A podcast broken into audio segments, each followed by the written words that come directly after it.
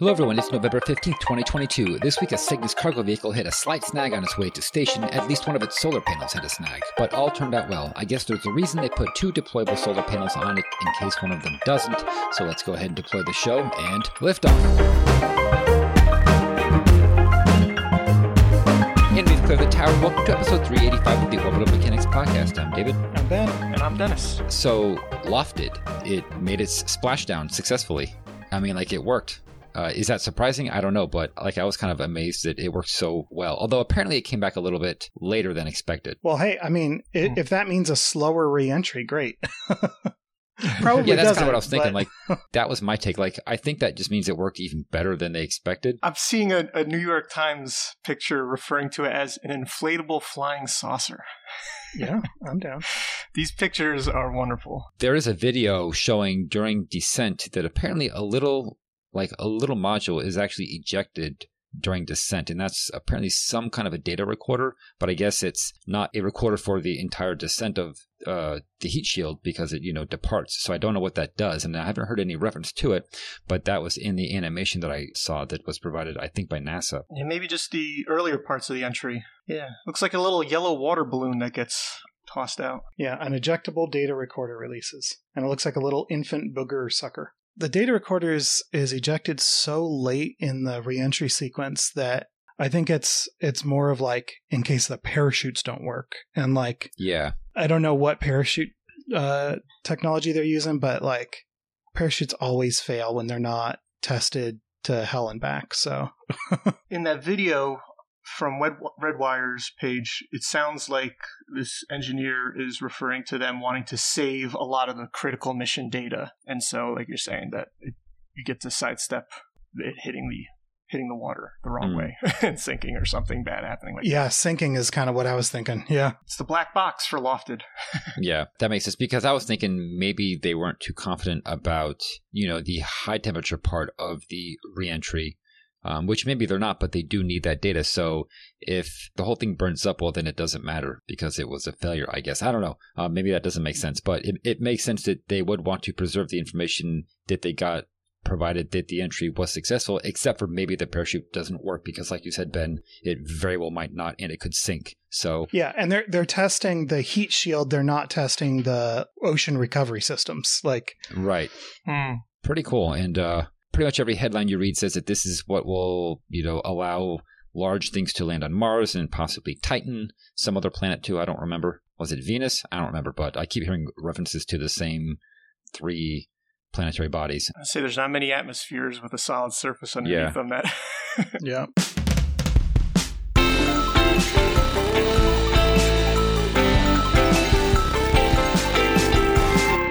cygnus winged so what does that mean ben cygnus winged you mean like you mean like it has one wing yeah, like like if uh if a bird, it, like I think it I think it's coming from like skeet shooting or something, which now it's making me feel not great about the title. But like, yeah, if you if you wing a bird, you you just hit the wing rather than actually killing it. Okay, so I, I'm pretty sure people are going to be familiar with uh, what's going on with Cygnus. So unfortunately, we don't have that much additional information uh, than what I think most people are going to know. But uh, to kind of like add some some meat, uh, like some actual content, I wanted to talk about the payload. Um, obviously, these um, cargo flights are just absolutely cram packed with so many different things that on the missions where they do publish a manifest, it's you're just like wading through it looking for something interesting because there's a lot of like, yeah, of course they have that. Um, but like one of the interesting things, uh, within a, of course they have that category is food. There's a lot of freeze dried food that goes up there, but they tend to send up, you know, little treats that don't have long shelf lives. Um, you know, a lot of oranges and onions and garlic and things like that. Um, on this uh, on this flight, though, they also had some pumpkin spice cappuccino, and I'm pretty sure this is going to be for the Italian uh, quote unquote espresso machine. So I'm, I'm guessing they're just like coffee pods or something. But like, yes, uh, pumpkin spice has made it to space. Um, you you are not safe. uh, you better just learn to enjoy it because you know it, it can be pretty tasty. Uh, also on board is uh, Redwire's biofabrication facility.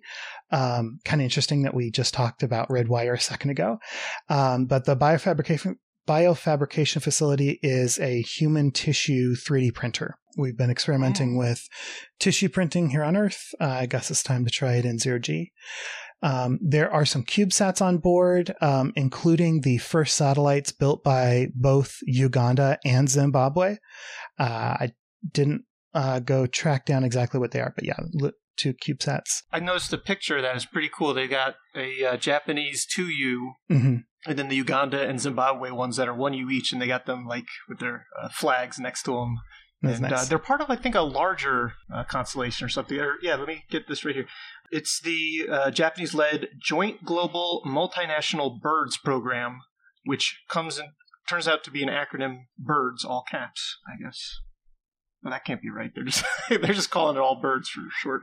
Uh, but basically, yeah, it's an interdisciplinary satellite project for non-spacefaring nations. So I guess that's just a way to get some actual hardware up there. When you, uh, you know, a lot of these countries have space programs. Uh, uh, some of them don't, but not many people actually build stuff and put it into space. And so this is just an opportunity, I guess, to do that. So they're uh, optical imagers for Earth observation. So then uh, there's also um, uh, hardware for the next iROSA installation. This is specifically the power augmentation modification kit, which is uh, a bracket to attach uh, iROSA onto. Um, Cygnus is also flying with a ton of fuel for reboosts. Um, they're actually with what what did they say within less than a kilogram of their max fuel load. Um, so wi- within a kilogram cl- closer than a kilogram. Um, and then notably, not on board are any post departure experiments. So no uh, Saffire one, two, three, four, five, six, seven, Mhm. eight. Um, so after Cygnus leaves in, I think three months, it's just going to re-enter and burn up. Do you think when it says one kilogram of the max fuel load that they're referring to that's as much as it can store, or as, or are they talking more about a mass limit? I guess it's just as much as it can store. I'm assuming, but Yeah, so so they specifically said uh, fuel payload. I don't know if if volumetrically. I'm assuming volumetrically they could put more than a kilogram in because they need to have like header space in there, maybe. But yeah, it's it's the design limit is what they're approaching there. Yeah, I'm trying to look up what the typical propellant mass is for Cygnus. That might be Yeah, I don't think that they increase their their maximum propellant capacity, but um, Northrop Grumman did increase the maximum payload capacity, I think by like 14 kilograms. And it's not a change; it's just they have enough data that they were confident uh, to shrink their margins. So they're like, okay, yeah, go ahead and cram a little more in. If this is helpful, at least for the previous NG-17 mission, I'm reading that the propellant mass was 800 kilograms. Okay, yeah. So we're talking Mhm. about, you know, a fraction of a percent of their max, that one kilogram. Okay, so the thing that I think everybody really wanted to know more about, certainly I did, was the undeployed solar panel. Um, Cygnus uses Ultraflex panels. They're the the round fan shaped panels. Um, Lucy's uh, undeployed solar array is also an Ultraflex, though it is a bigger version. Um, and we don't, we really don't know much. Um, there is a statement from Cyrus Dhalla, uh, the vice president and general manager of tactical space systems at Northrop Grumman.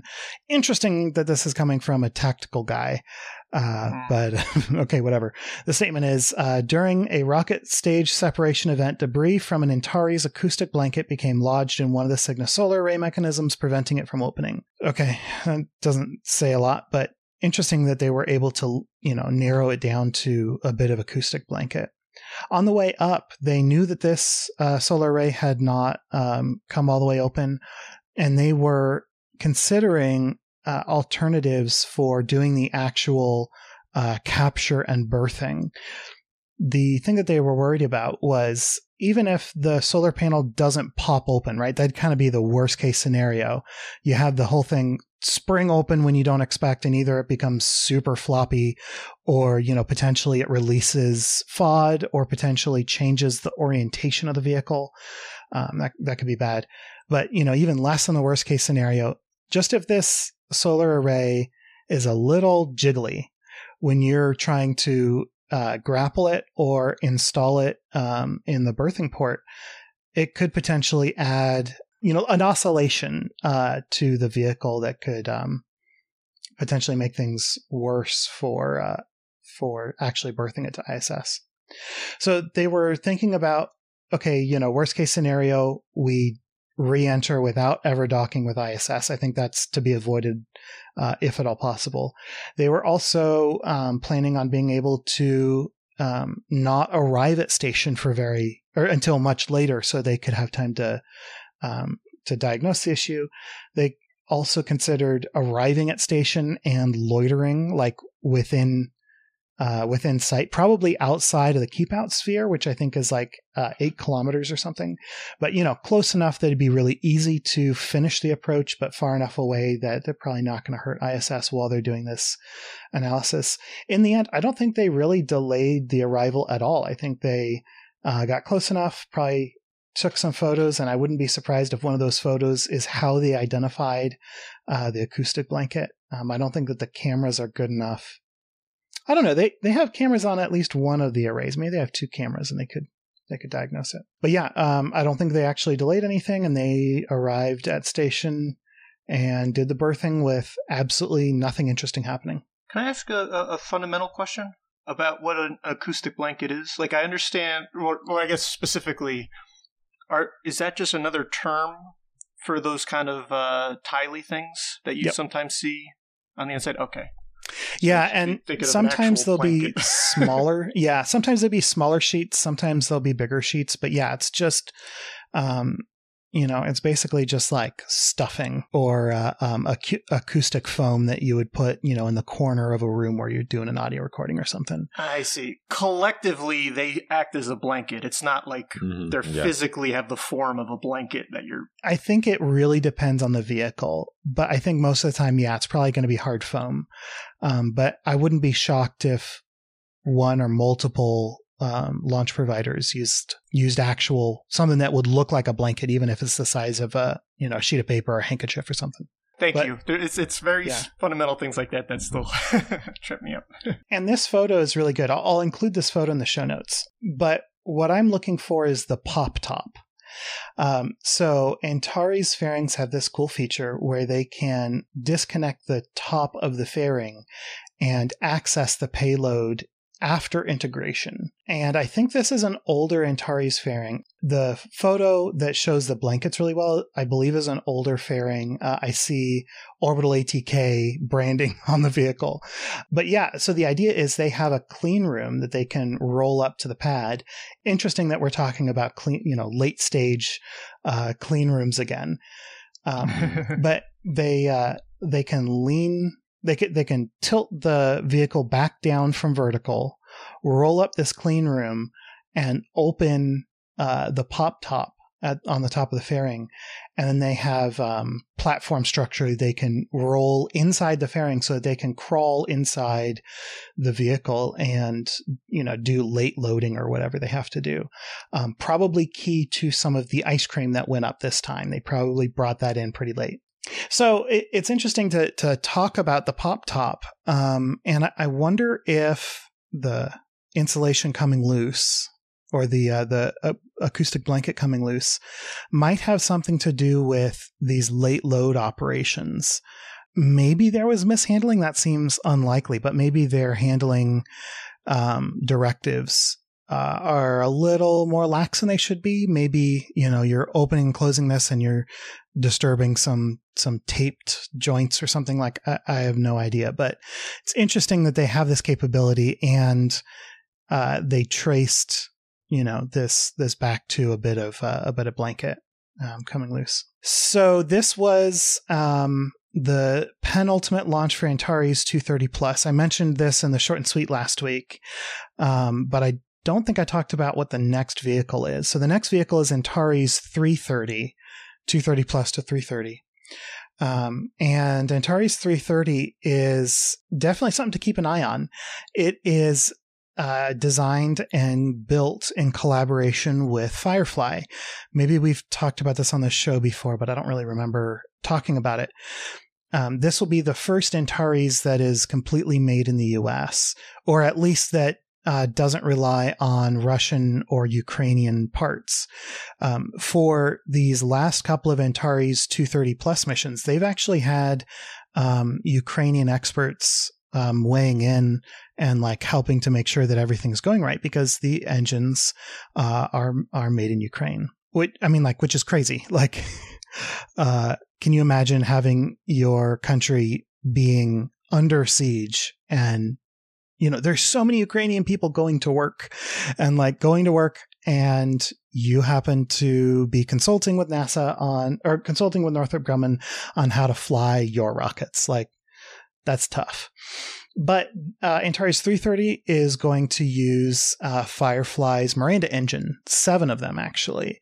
Um, and it will also uh, be using Firefly composites uh, for the tanks and some of the uh, some of the structural elements. I, I don't believe that Antares 330 uses uh, tanks as structure. I mean, it's it's all additive, so you know whatever. But that's that's pretty cool, um, especially because like Firefly is still designing uh, their beta vehicle, which I'm guessing is in the Antares kind of class as a as a medium lift vehicle. So it's cool to see them getting to spread their technology around. That's how you build a uh, like a resilient space company, I think. With all that said, Antares 330 is not going to be ready until 2024, and we only have one more 230 plus uh, left in the in the books. So um, there are actually three Cygnus flights that are currently manifested on Falcon 9s.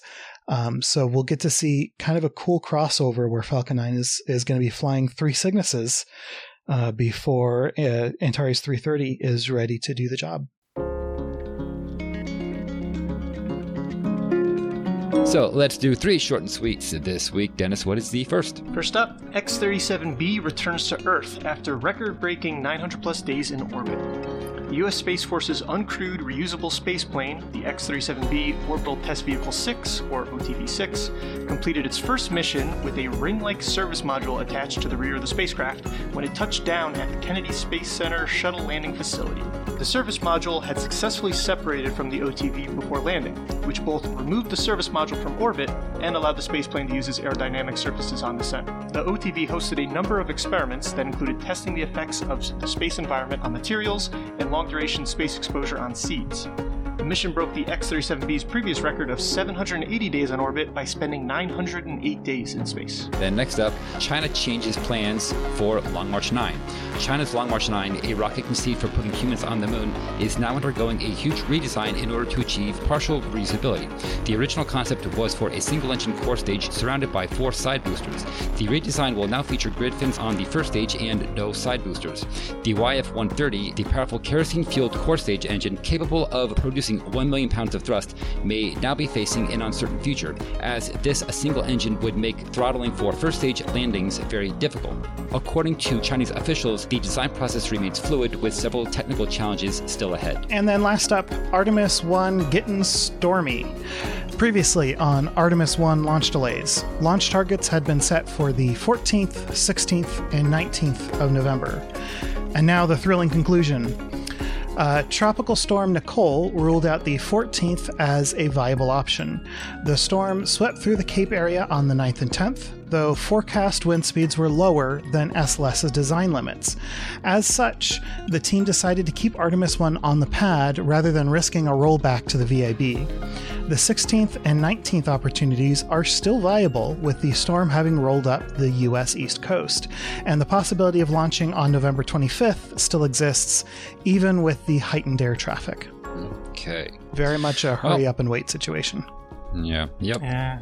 What else is there to say? Nothing. No, I just at this point I've committed to doing updates on every single launch attempt. So, Yeah. and there are plenty. All right. So let's move on to this weekend's space flight history. Uh, we have just two winners, both with the bonus points. We have Uncle Willie and the Greek. Uh, so I guess this was kind of a hard clue, huh? Yeah, I- almost want to say it was more uh, a not the best designed clue. So I take responsibility for uh, you know shout out to everybody who guessed. Um, there were some good ones, but given that the clue was actually, I thought it'd be right about this high at MECO, could have fit literally any kind of successful launch during this range, I suppose, so long as it had a main engine. But um, I was look- looking for the one that I think stood out more than anything else. And it was the uh, on November 17th, 1967. And it was when Surveyor did a brief flight from the lunar surface. So this was the first proper takeoff from uh, another world, essentially. And and I also want to point out that uh, in Uncle Uncle Willie's uh, response, I, I, like that he he he had, ref- he had correctly referenced that this was the uh, the Steve Hawley quote. But I also like that. I guess this was also in the time range. You could have used reused a derived quote for the uh, November twenty first, nineteen sixty, four inch flight of Mercury Redstone one. And so I think uh, was that you Ben that covered that one as a TWISIF back in the day. I mean, probably. It sounds I like think, I think it was, and yeah, and you were inspired to make the comedic spaceflight failures document. Yeah. Um, as a result, because yeah, I definitely remember that one. So yeah, so so Surveyor Six, a brief flight from lunar surface. This is really cool, and there's some really good pictures too. Uh, so to give a background, right, this is the '60s. This is uh, before humans had landed on the moon, but we were throwing a lot of metal towards the moon to figure out what it's really like, what the material is there, how flat these surfaces are, what time of lunar day do we want to land, etc. And so there were the rangers that were just heaving things and slamming them into the moon. There were the lunar orbiters that were clearly orbiting the moon. And then there were the surveyors, which did the soft landings. These, I'm sure you've seen pictures of them. They got the big tripod and then a bunch of uh, stuff stacked on top of it. Yeah, I mean, uh, some of the Apollo missions uh, landed next to them, or at least one did. I can't remember the details behind that, but these are the kind of classics. And so this is specifically Surveyor 6. Uh, it was designated Surveyor F before launch, and so uh, you might see it if you do some Googling under that moniker. And this was to give you a sense um, of how the program was going. There were three uh, successful landings prior and two crashes uh, prior to this in the Surveyor program. And I, I had mentioned the first proper uh, flight uh, uh launch from an extraterrestrial body uh, because Surveyor 3 technically bounced off the surface of the moon a few times. when it was trying to do its landing, it was uh, one of the thrusters was malfunctioning and just kept firing apparently. And so rather than actually just touch down safely, kind of lifted off technically uncontrolled a couple times. And so I don't want to talk any more about that in, that, in case that becomes a future TWISIF, but I thought that was kind of a funny uh, asterisk, asterisk to have to put next to a, uh, a space flight first. But I guess that wouldn't be the only time, right? Like, isn't technically the first picture image taken from Mars that kind of, you know, a few lines of a Russian camera that was knocked over, the lander was tipped on its side and it only transmitted for seconds or whatever before it it went toast. I don't know. There's some kind of weird technicality about that too. But in any event, um, these surveyors, they're about a ton, and it's pretty straightforward as far as talking about what instrumentation is on board. There were three things there was a TV camera, there was an alpha scattering uh, experiment, and then there were a couple magnets that they put on one of the footpads. And I'll talk about all three because they're pretty cool um, and pretty neat uh, what they uh, were doing, even in this kind of early era of spaceflight, I guess the, the golden age. And so the way the mission worked is that it launched on uh, November 7th. So this is uh, before uh, the clue on the 17th, so 10 days, uh, on an Atlas Centaur from uh, Launch Complex 36B down in uh, the Cape. And this, right, this was Atlas Centaur. The Centaur was the first, right, Hydrolox upper stage. It was newish at this point. And so some of the earlier Centaur, or sorry, some of the earlier surveyors, they uh, flew on a direct ascent trajectory. And once they left the, the launch pad, they just fired the uh, Centaur's upper stage and to take it straight to the moon. And in all cases, they were doing the uh, direct descents onto the lunar surface. And so they would come in screaming hot and then have this uh, 356 kilogram Morton Thiokol solid rocket motor to basically brake it when it was doing its uh, its its descent to the lunar surface. And what was cool about this one was that restarting an engine on orbit is this is something we do now, uh, kind of I don't want to say necessarily routinely, but fairly routinely, I feel. Uh, but this was uh, kind of cutting edge at that time. And so this was one though where they were able to have at this point they had kind of tested the Centaur's engine and its restartability, and they were successful at it on earlier missions. And so this was going to be one of these surveyors that would instead go into an Earth parking orbit and then have the Centaur relight, boost its engine a second time, and send it to the moon. After launch, three days later, it lands at Sinus uh, Medii, which stands for Central Bay, and it's really right at uh, zero degrees latitude and zero degrees longitude. Like it's off by uh, half a degree almost in one and one and a half degrees in the other, uh, not even. So it's essentially like the equivalent of Null Island, which is uh, the name for the point on Earth that's at zero zero, and so it's basically right smack dab in the heart of the moon. So uh, fairly easy to see uh, this this mare, right, a bay, um, when you uh, or sea really, um, when you look at the the moon at night, and um, both crashed surveyors I mentioned, two of them didn't make it, were both targeting around this this central area uh, at very uh, low latitudes and low longitude. And so this was kind of third time's a charm for Surveyor 6. Now, those three science instruments, right? A camera's a camera. Uh, it was prolific in doing a great job. It took 29,952 images of the surface during the first two weeks of operation. So this was before Lunar Night came and kind of things went well, it was the beginning of the end at that point. But um, some sources had a little bit more than 30,000, but generally that ballpark is is kind of what you get from any documentation on it. And it was a more advanced camera than the uh, previous surveyors had, uh, including, uh, among other things, it had polarization filters, which would be very important for understanding what the regolith is like around your lander. Now, the alpha scattering experiment, I wasn't originally going to say much about, but it turns out I think it's actually really, really cool. So this thing is basically a box, okay? And it starts off stowed within the spacecraft, the Surveyor lander itself, and then gets kind of uh, lowered on a nylon cord to the surface. Um, after it, it, took five hours of calibration data in the stowed position, and and the way it works is it gets lowered to the surface, and then this uh, Curium 242 source, which has a half life of only 160 days, is blasting the surface of the moon with alpha particles. And then, based on how many get scattered back up, there was a sensor in this box that would be deployed, and it would measure the scattered uh, protons or other particles coming back. And from there, be able to tell you an idea of the composition that was in there. And so I didn't realize we were winching things down to the surface already uh, in 1967, which is pretty pretty sweet. And then um, the uh, third instrument uh, I think is really cool too, and has again uh, some really great pictures that will be in the show notes. This was essentially a pair of magnets um, that were placed on one of the the legs. So there's right there's three legs on these uh, surveyors, and I shouldn't say a pair of magnets, a pair of bar magnets, but one of them isn't magnetized, and so there'd be a comparison going on there between the two. And so uh, they were identical in size. They're six inches by 1.3 inches. Sorry, six centimeters by 1.3 centimeters by 0.3 centimeters.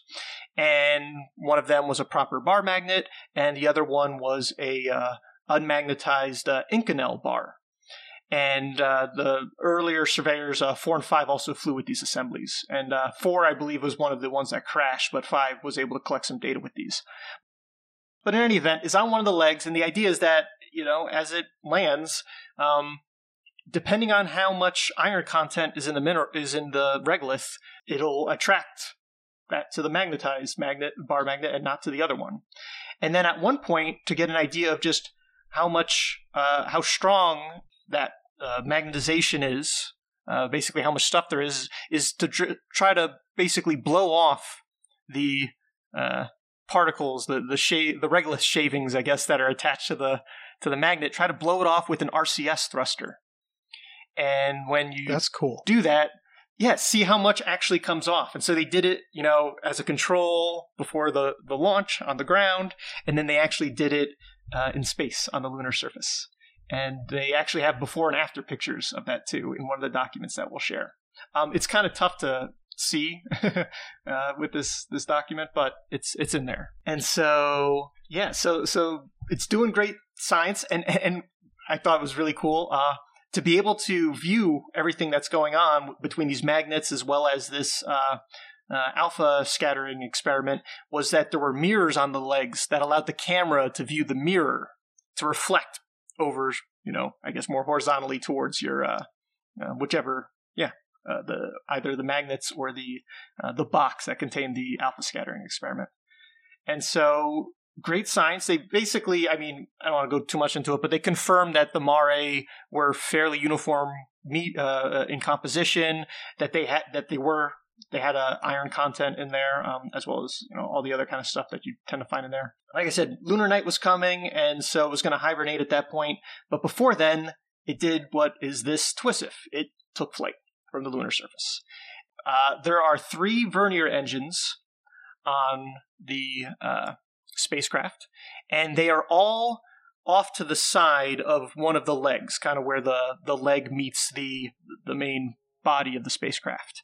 Because of that, to keep symmetry, they're all offset in the same direction. So it kind of has like that shuriken look to it, where the kind of blades are all coming in a spiral kind of pa- uh, pattern. And so uh, this was, uh, they use monomethyl hydrazine for the fuel, and then mix oxides of nitrogen, uh, or MON 10, for the oxidizer. And so that's 90% nitrogen tetroxide and 10% nitric acid, where right you could dial that up or down depending on what you were trying to get out of your fuel and uh, oxidizer. And so uh, each of these, right, being vernier engines, right, that means they have that kind of fine tuning and sensitivity, just like you know vernier calipers. And so they could throttle between 130 to 460 newtons each, and uh, they would differentially throttle them to to do the pitch and yaw. To do the roll, uh, only one of them, the the engine on uh, leg number one, uh, was gimbaled, and so they would do roll uh, using that by firing that off. So then on November 17th, the actual TWISIF event happens, and the three main engines all fire for two and a half seconds. And so they dialed it to 667 newtons of thrust, again, given that variability of what they could throttle with the verniers. And it basically ascended about three ish meters or 10 feet above the surface and landed two and a half meters or eight feet west of its launch point, which you could also think of as the original landing point. And what's cool is if you consider uh, how, I guess, I don't want to say the diameter, but the footprint of this uh, spacecraft, it's, you know, about eight feet or two and a half meters. So it didn't actually displace an entire body length. Like part of, you know, it, it, its bus landed on top of uh, where one of the legs was previously uh, had landed. And so it only kind of, it, it, did displace itself, but it wasn't as though it kind of went zooting off way out in the distance and landed somewhere else. All that different. And so that was really cool for a couple different things. That one, it allowed the cameras to study the original footprints, which can tell you some things about the properties of the material based on how the, the landing uh, footpads uh, penetrated it. And it also gives you uh, stereoscopic views when you take pictures of the same thing, but now displaced by a, a smaller angle from your uh, from the camera's point of view. It also had uh, consequences for the other two experiments. Uh, the magnet assembly uh, did not make contact with the reg- regolith uh, on the first landing, like it wasn't supposed to, but on the second one, uh, it wound up getting the lower seven eighths of the bar magnets, I guess, covered in regolith. and so that, that had happened. And then, unfortunately, the alpha scattering experiment, um, the sensor head of it had come down on its side after the hop. And so wound up basically out of uh, not aimed at where the uh, the alpha particles coming from the curium source would reflect back towards it, and so it was aimed in the wrong direction. So all it could do was collect background measurements of just, I guess, the cosmic rays that were striking uh, the surface around there. And so, yeah, so operations ended uh, after that uh, on the same day, and uh, on the 26th, so a little over a week later, they placed it in hibernation mode. And on December 14th, they decided to try to reestablish contact. Uh, and they were able to get communications from the spacecraft for a little bit. I'm talking, I think, just a couple hours, but it was clear that the spacecraft was not in good shape. They couldn't read, like, for example, how much charge was still in the battery, and so they couldn't really try to restart the science, and the communications dropped shortly afterwards. And so that was the end of Surveyor 6, although, again, transmitting, you know, 30,000 images back to Earth, uh, doing a little hop, uh, and learning a lot about the surface uh, material through the, the magnet and the alpha scattering experiment. And so, really good stuff coming from it. And it's still parked there uh, at the lunar Knoll Island. And so, hopefully, someday when we're heading back to the moon, it's about, it's not close to the South Pole, obviously, but hopefully we'll get to see it and put it in a lunar museum someday. So, that's this week in spaceflight history. Cool. All right. Well, thanks for that, Twisif. Uh, yeah, a slightly cryptic clue, but you know, two people got it, so I think that's still a total success. And uh, yeah, an awesome event. So, Ben, next week you have that week in spaceflight history, and the date range is the 22nd through the 29th of November. And you have a clue for us? Yep. Next week in 2012, the clue is jumping off a not yet dead rock. Jumping off a not yet dead rock. Good clue. Yeah. Good luck. Like, I don't expect a lot of winners here, but you know. Sometimes you have to go with your first instinct because you have ADHD. Yeah. So if you think you uh, know what that clue is in reference to, give us a tweet with the hashtag this week SF and good luck. Yeah, good luck, everybody. Not going to get it, but appreciate everybody trying. All right. So let's do the upcoming spaceflight events. We got five of those. Uh, what's the first one, Ben? All right. First up, it's Artemis 1 again. Uh, so right again. now they're Yep. yeah, right now they're sitting at 90% uh, weather as of Sunday the 13th. So ho- hopefully this will actually happen. Um, but right now their current T0 actually I've got a I've got a window here. I'm assuming their T0 is uh, going to be at the beginning of this window. But uh, we're looking at Wednesday, November 16th at 0604 hours UTC to 0804 hours UTC. So good two hour window, probably targeting the beginning uh, of that window. But yeah, may- maybe it'll actually happen this week. Yeah, yeah. You know, I got like a, I guess a good feeling about this week. Like I'm gonna call it and say this week it actually will launch. Um, Cool. All right. Yeah, I'm gonna. All right, I said it. we'll see.